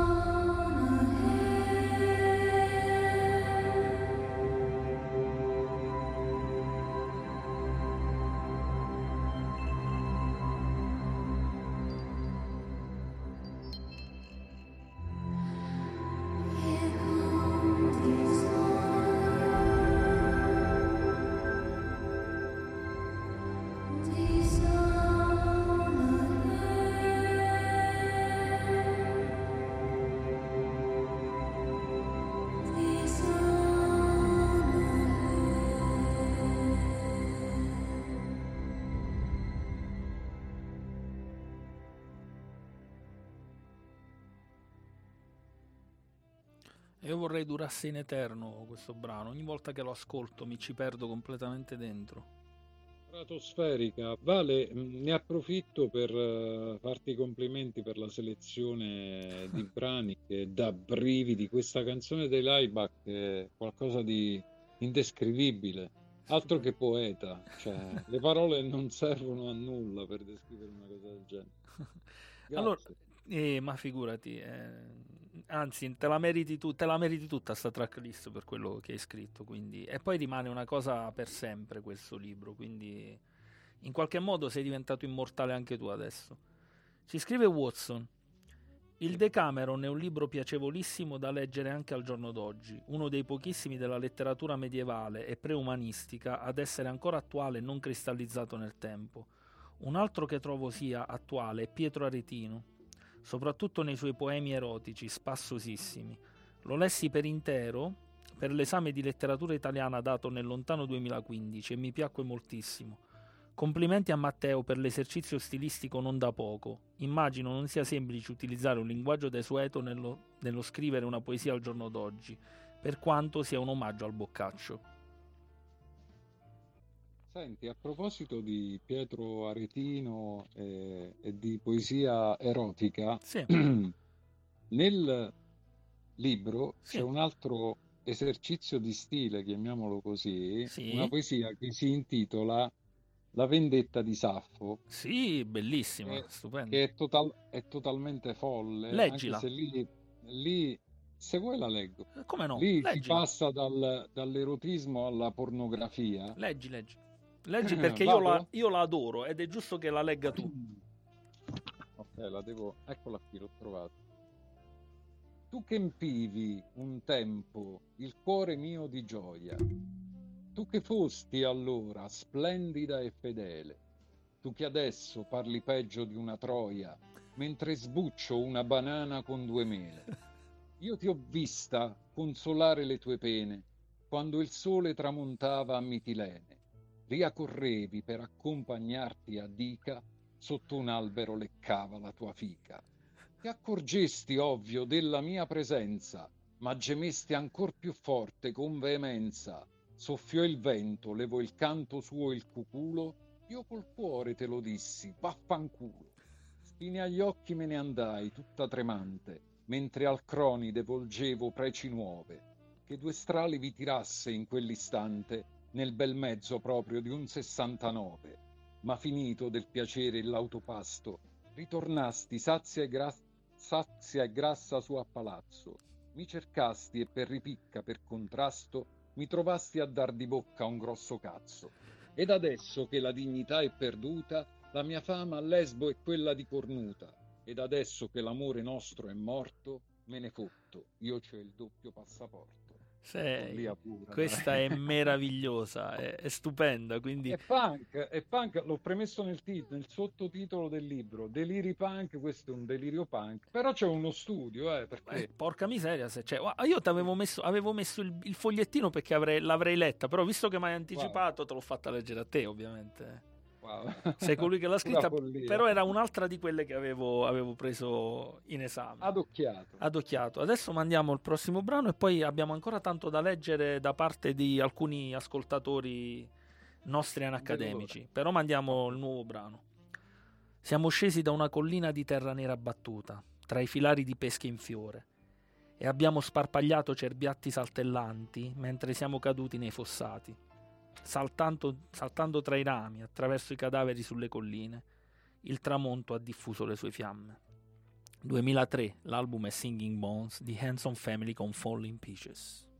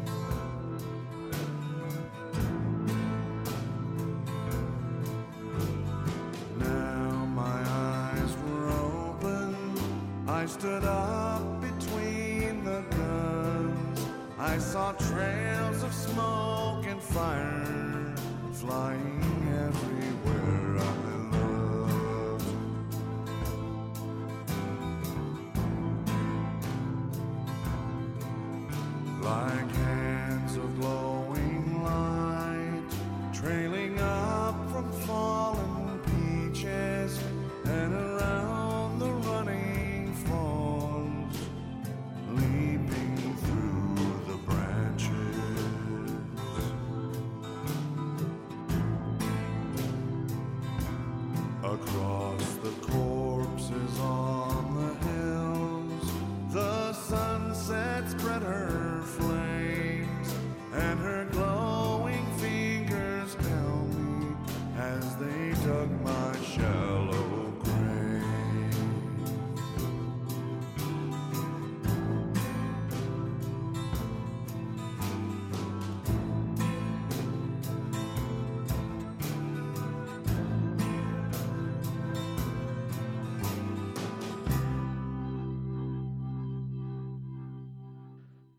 So che anche gli Hanson Family ti piacciono particolarmente. Grande duo country straordinari. Sì, sì, folk, folk country, molto gotico tra l'altro. Non a caso sono stati utilizzati con la sigla di apertura di quell'opera d'arte che era True Detective, la prima stagione, che era una cosa favolosa. Cannonata. Tra l'altro loro adesso stanno ad Albuquerque, Sì, che è il posto, sì, hanno sede lì adesso. Breaking Bad. Dove, bravissimo, altra serie. e Better. Call Saul, tra l'altro, una- sono tutte e due Wow, stupende. Wow, wow, stupendo. Sì, sì. Allora, messaggi, messaggi, messaggi. Mimmo Venezia, che è un altro nostro grande accademico ed è stato pure qui in puntata più Sentito, volte. sì, tante volte. Gradevolissima puntata per la naturalezza, la padronanza e anche l'amicizia autentica con cui la state conducendo. Ci fate respirare un sapiente intreccio dell'arte musicale e cinematografica con quella poetica. State dimostrando che chi davvero sa non ha bisogno di esibire, chi davvero sente non ha bisogno di ostentare e che essere anaccademici non è uno slogan, non è una moda, ma prima di tutto uno stile di vita. Ancora complimenti e vi saluto con l'affetto di sempre. Questo era Mimmo. Grazie di cuore. Grazie Mimmo. Eh, Mimmo veramente ehm, riesce a cogliere, ha una sensibilità incredibile Mimmo, veramente, sì, sì. ma, ma veramente profonda, cioè è una delle persone più sensibili che io conosca perché riesce a cogliere sempre l'essenza eh, delle cose, dei discorsi, dei- delle situazioni. Lui eh, arriva un po' più in profondità, sente le corde che vibrano e riesce poi a, a trovare le parole giuste per esprimere il suo punto di vista. È meraviglioso, è una persona di una sensibilità incredibile. Mi fa piacere soprattutto che abbia colto l'amicizia reale, sincera e vera che c'è tra me. e. Sì, sì, per quanto poi in realtà fisicamente ci siamo visti pochissimo, incredibile questa cosa. Però c'è stato sempre un affetto che ci ha legato in qualche modo. Siamo come... eh, c'è questo, questa cosa dell'entanglement quantistico, non so se l'hai mai sentito, due particelle che stanno in eh, luoghi distanti tra loro, assai distanti tra loro e continuano a comunicare come se fossero l'una accanto all'altra. Oppure stallo e olio, semplicemente. Ma vaffanculo, dai. Giuse- Giuseppe. Giuseppe Giannini ci scrive ancora: La materia come proiezione della coscienza, dice Matteo, in un tempo arbitrariamente fissato dalla stessa mente, E in questo credere in qualcosa, le religioni, le ideologie, che ci dia una base cui appoggiarci e da cui partire, stanno il mistero e le convinzioni. Ultimamente, da agnostico e post-strutturalista, mi capita di fare discorsi conservatori, nel senso di far capire agli individui svuotati e senza meta che le correnti di pensiero nascono e si consolidano storicamente proprio per cercare di dare un senso alle masse. Poi è vero, la religione classica nasce come dottrina che vuole delle gerarchie, per cui non dovrebbe spingersi oltre un campo che non le appartiene ed ibridarsi per ammaliare i fedeli ma questo riguarda le diramazioni del potere. Bravissimo Giuseppe, allora mi permetto di dire la mia, poi Matteo tocca a te se vuoi commentarlo. Sì. Allora, Giuseppe è un'altra di quelle persone veramente eh, acute e dice delle cose mh, super sensate. Cioè, ehm, è vero, è vero quello che dice, eh, soprattutto sulla... Allora, questa parte qui, ultimamente, da agnostico e post-strutturalista mi capita di fare discorsi conservatori, nel senso di far capire agli individui svuotati e senza meta che le correnti di pensiero nascono e si consolidano storicamente proprio per cercare di dare un senso alle masse. Quello che vuole dire lui, che è, è importantissimo, è che noi stiamo sempre più perdendo, o meglio, ci vogliono sempre più far perdere le nostre radici, le nostre tradizioni, il luogo eh, in cui siamo nati è il luogo che ci ha formato, che ci ha costruito, perché noi, una viglianese, un potentino, sono diversi a loro volta e non saranno mai uguali a un francese, a un polacco, a un, a un palestinese, a un ucraino o a un americano.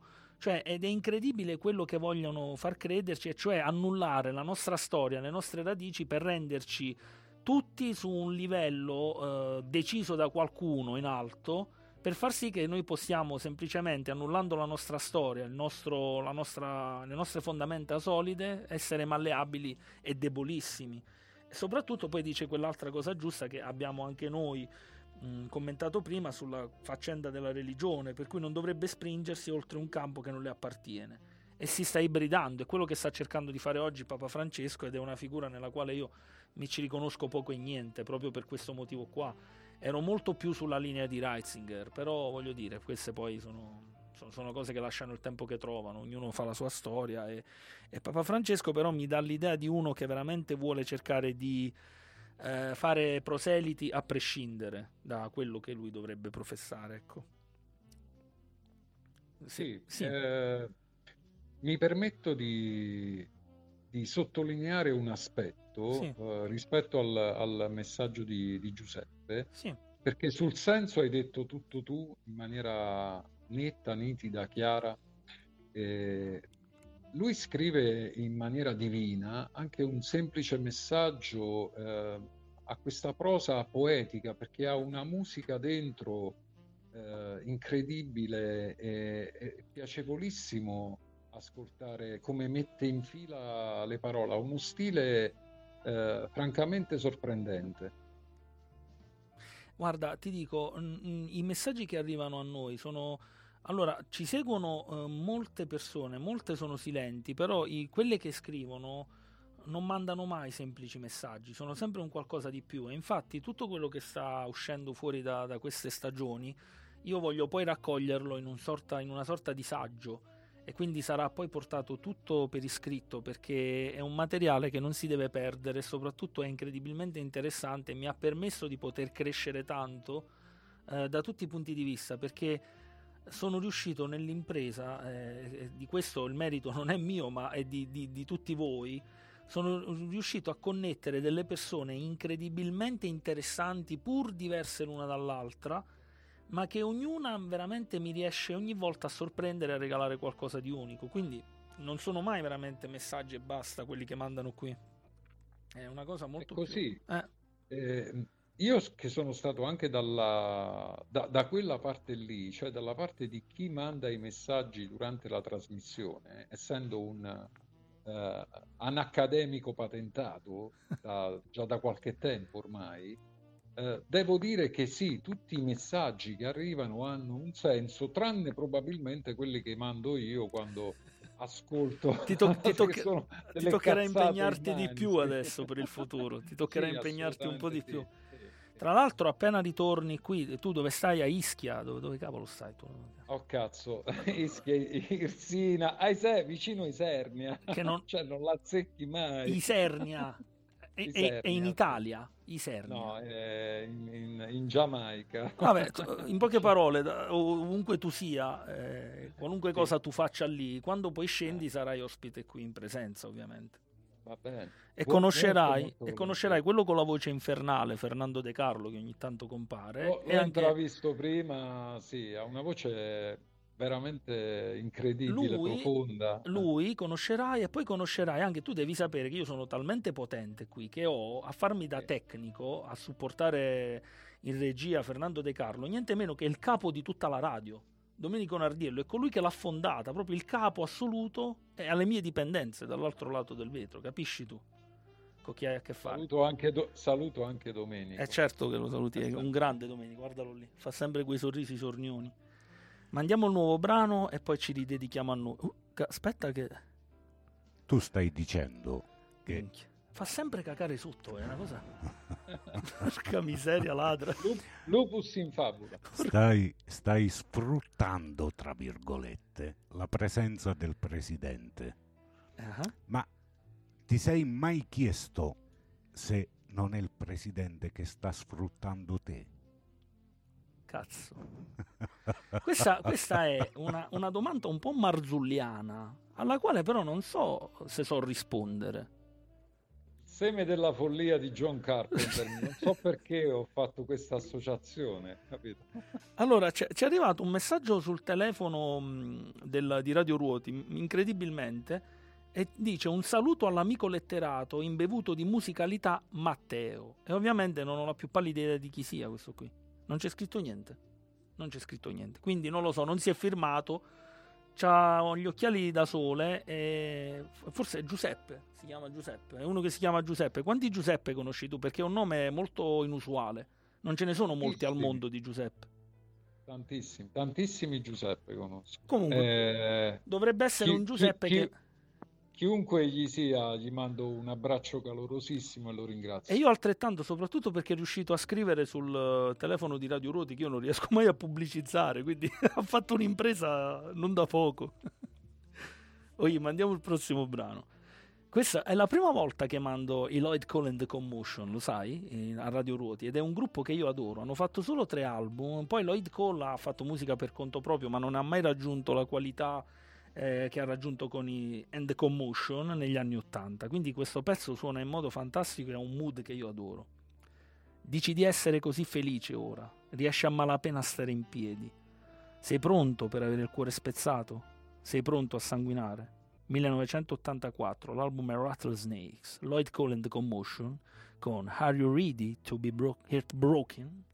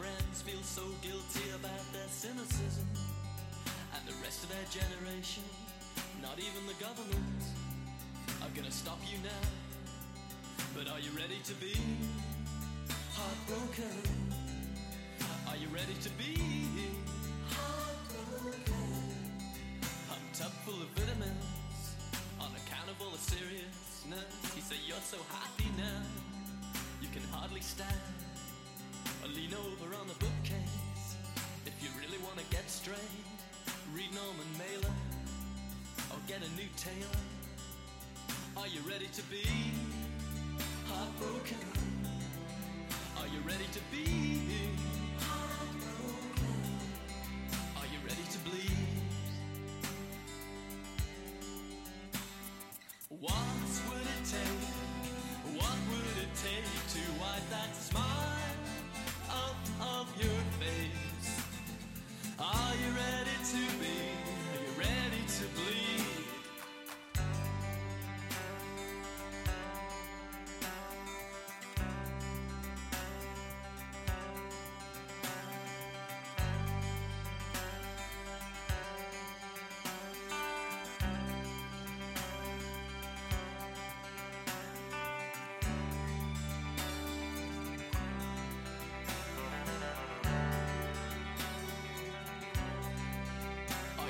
to be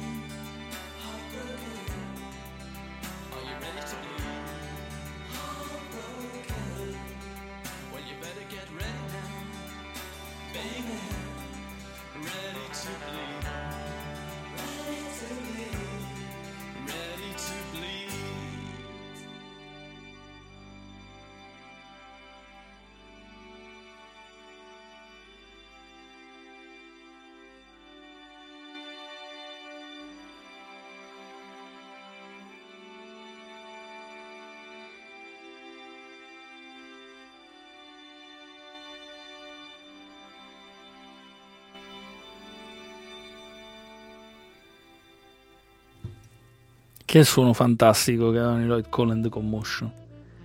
Veramente notevoli. Mi scrive sempre Giuseppe Giannini e grazie Matteo. A che parte di Sernia mia zia abita in quelle zone? Curiosità, il Molise è piccolo come la Basilicata. Questo mi scrive. Ma non era Imola. Allora, eh, noi stiamo a... no, quando dico noi parlo di me, Dina, la mia compagna, eh, Elia e Luna, i nostri ragazzi. Che, abbra- che abbraccio, abbraccio tutti. Grazie. E stiamo a Venafro pre- precisamente, che è a una quindicina di chilometri da, da Isernia, però ovviamente capitiamo spesso a Isernia per eh, andare a fare la spesa grossa. E poi ci scrive il grande Bartolomeo Perrotta che dice: Vi ho raggiunto solo adesso. Un caro saluto ad entrambi. Vi sentirò sul podcast. Recupererò la mia assenza, ma ricordate alla regia di pubblicarlo. Quindi, regia, pubblicate il podcast. Ci, ci dice. A Bartolomeo. Allora, adesso eh, no, Sì. lo dico quasi in chiusura perché è più importante. Adesso mandiamo l'altro brano, poi ti leggo un'altra tua poesia meravigliosa, quella che mi ha colpito di più perché è veramente impressionante tu come abbia potuto ah, scriverla, uno come te, voglio dire. no, no. Un deficiente. Un, un- un uomo così male in arnese, come si suol dire. Aspetta, aspetta, aspetta. Un netturbino dei sentimenti. Cioè, mi hai, mi- hai potuto dirmi questo? Sì, sì, sì. ma, ma- ma in, in futuro te ne dirò altre, adesso me le Eh, studio non- un pochino. Lo so, Certo, ti conosco. Mandiamo adesso gli Stones, va, e poi per rimanere tra, cini- tra i cinici e i romantici. Ecco. Però qua dicono una grande cosa in questo brano che, che rappresenta te e quello che hai fatto e quello che ho fatto io qualche tempo fa. Non puoi avere sempre ciò che vuoi, ma se qualche volta ci provi, ottieni ciò di cui hai bisogno. E tu, caro Matteo, avevi bisogno di questo libro. 1969, l'album Let It Bleed, The Rolling Stones con You Can Always Get What You Want.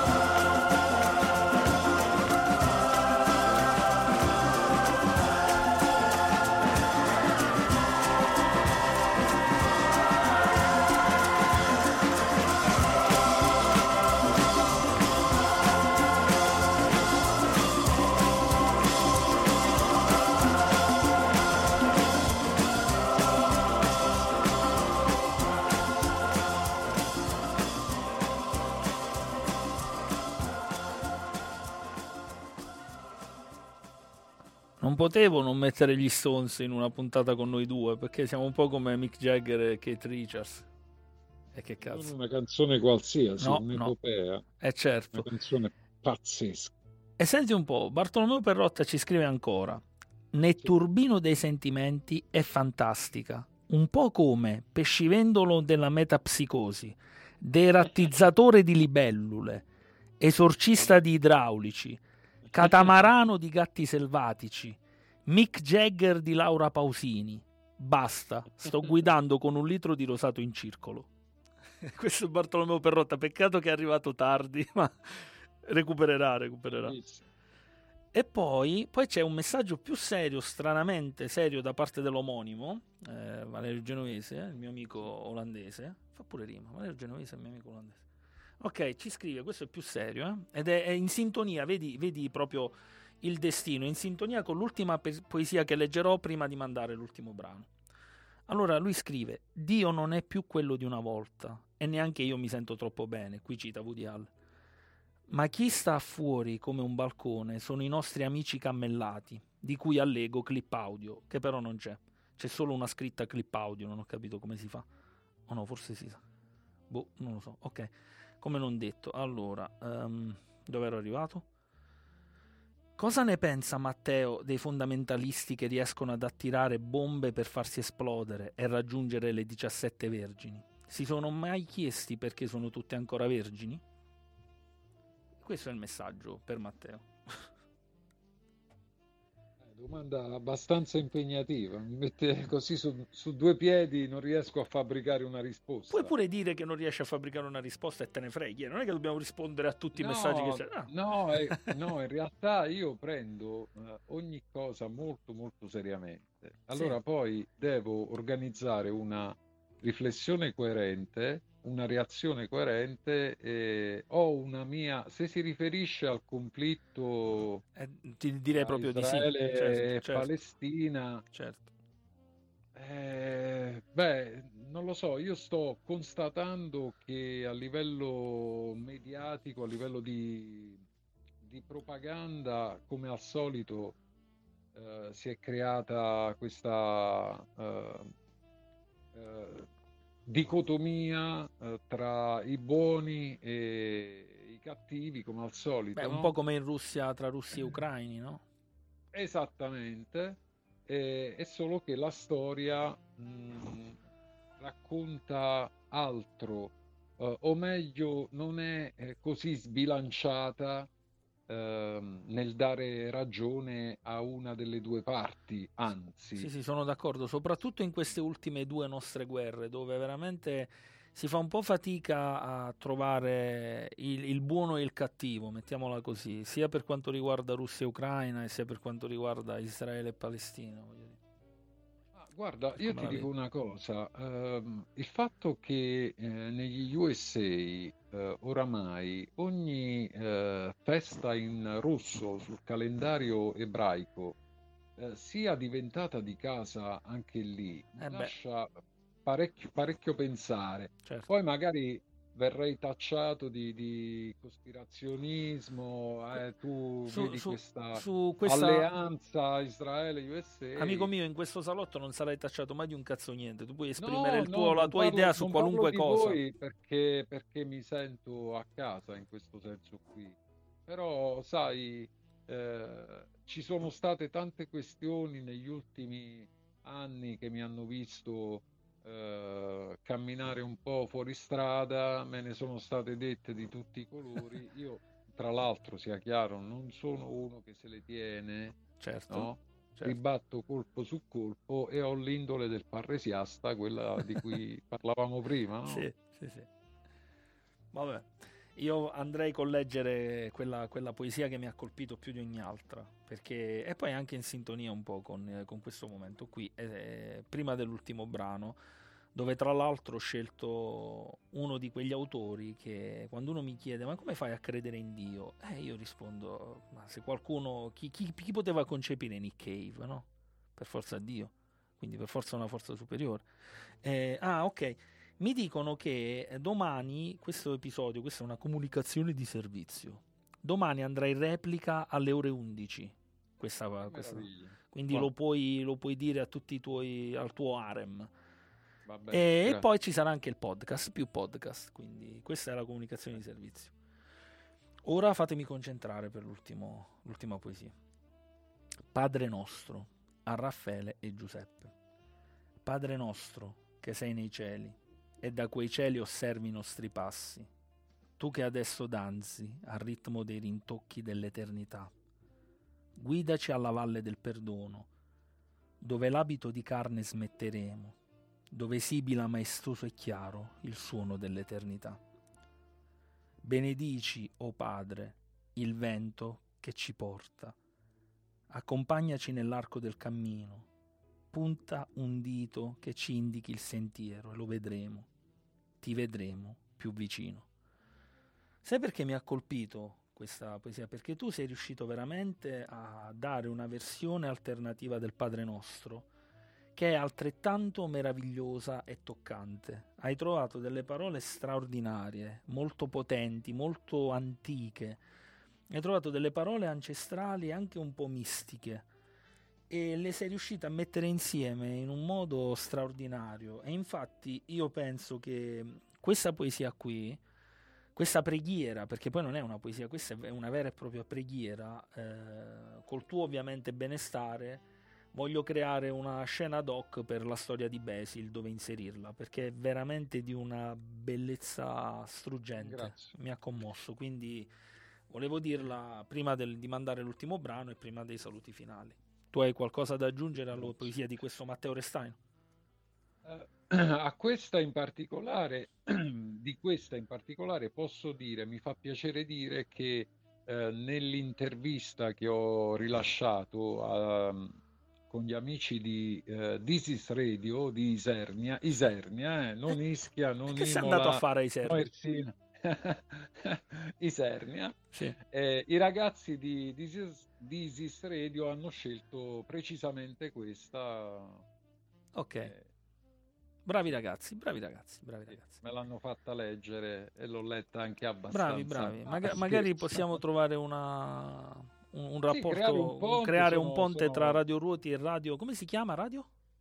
This is Radio. This is Radio, ok. Io Sì. ho la memoria veramente ormai di, una- di un frigorifero nel deserto. non- Scritto all'italiana è una scelta, hanno fatto This is Radio, proprio così, Ok. non eh, all'inglese. E magari li contattiamo, vediamo più in là Sono che cosa ne viene fuori. sì. Va bene. Ok, leggo e presento l'ultimo brano, amico mio. Disperazione e inganno, orrendi piccoli gemelli dell'amore. Sono venuti bussando alla mia porta, li lascio entrare. Cara, sei la punizione per tutti i miei precedenti peccati. È molto peggio essere l'amante dell'amore che l'amante che l'amore ha rifiutato. Lascio entrare l'amore. 1994, l'album è Let Love In. Nick Cave and Bad Seeds con I Let Love In.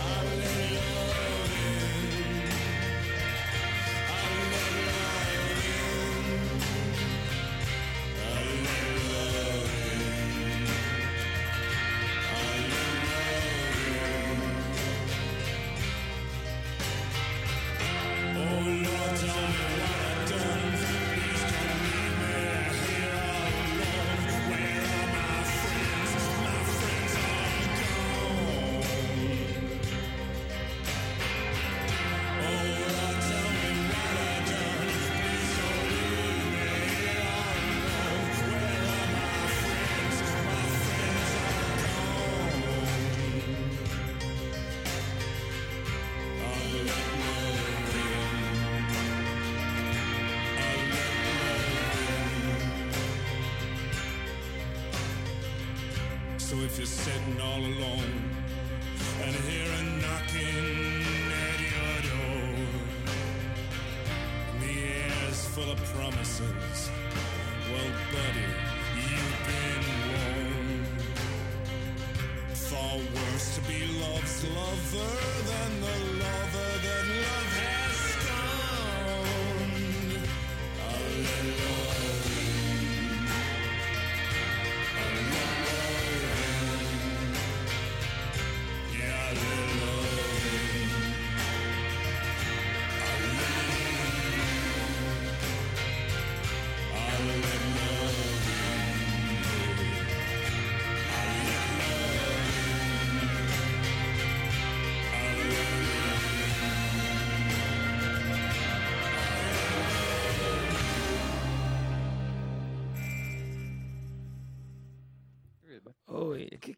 Caspita ti stai mettendo in testa? Stava facendo una serie di cose assurde, Matteo Restaino, dando finalmente uno scopo alla sua esistenza, esatto.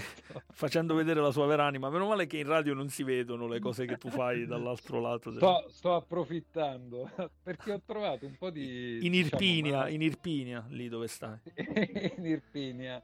Sì, ho trovato un po' di oggetti lasciati da, da Dai tuoi figli? Sulla, sì, sulla scrivania. Allora c'è la maschera eh, di Pulcinella, gli occhiali da sole gialli, oppure il peluche. Perché dai, perché dai la colpa a loro se in realtà sono cose tue? testa. Sono cose Eh? tue, perché dai la colpa a loro? Sono cose tue, sono cose tue.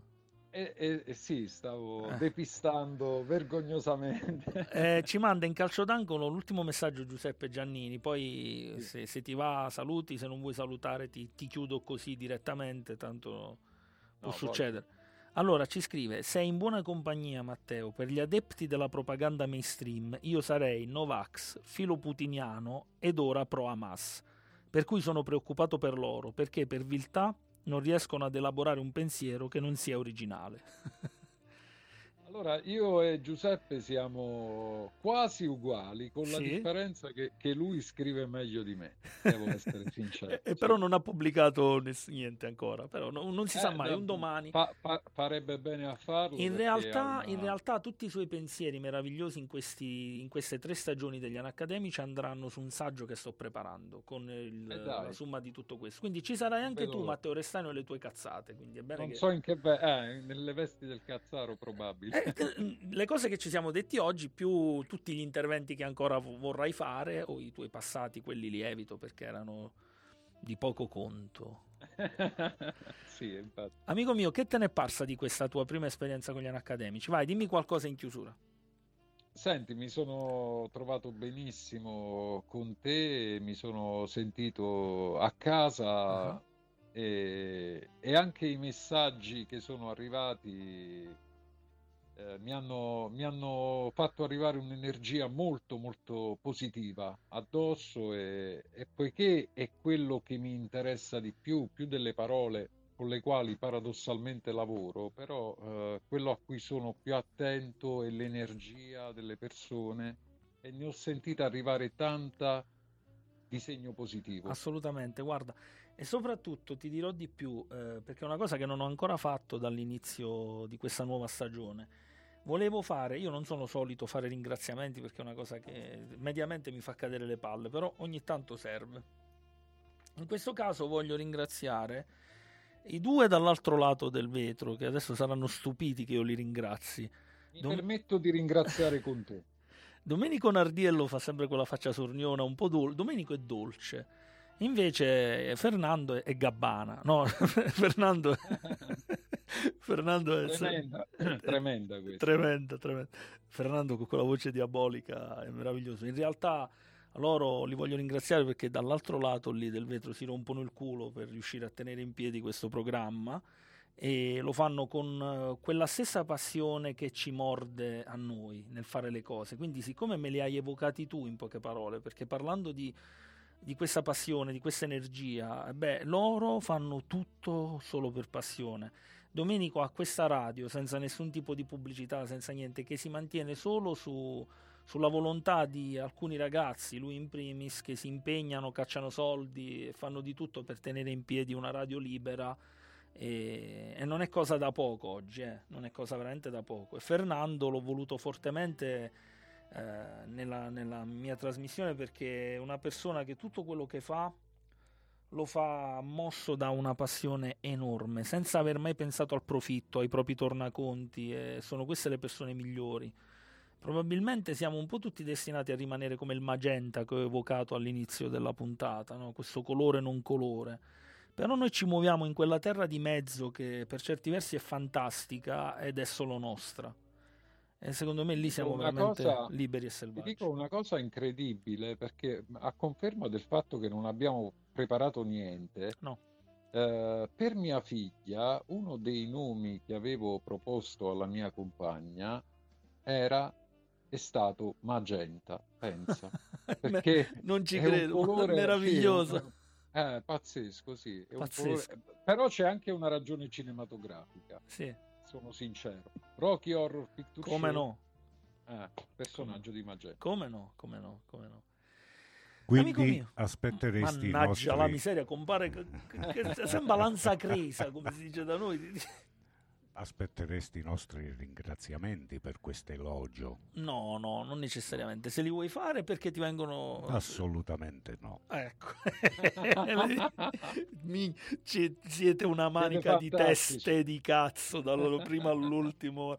Solo forse Domenico Nardiello si salva, il più dolce di tutto, ma il resto è proprio gente da, da prigione di Folsom, veramente. Affanculo. Amico mio, ti saluto, Matteo, ci rivediamo presto Bacio su questi grande, schermi. Grazie Fernando, cuore, vai con la sigla.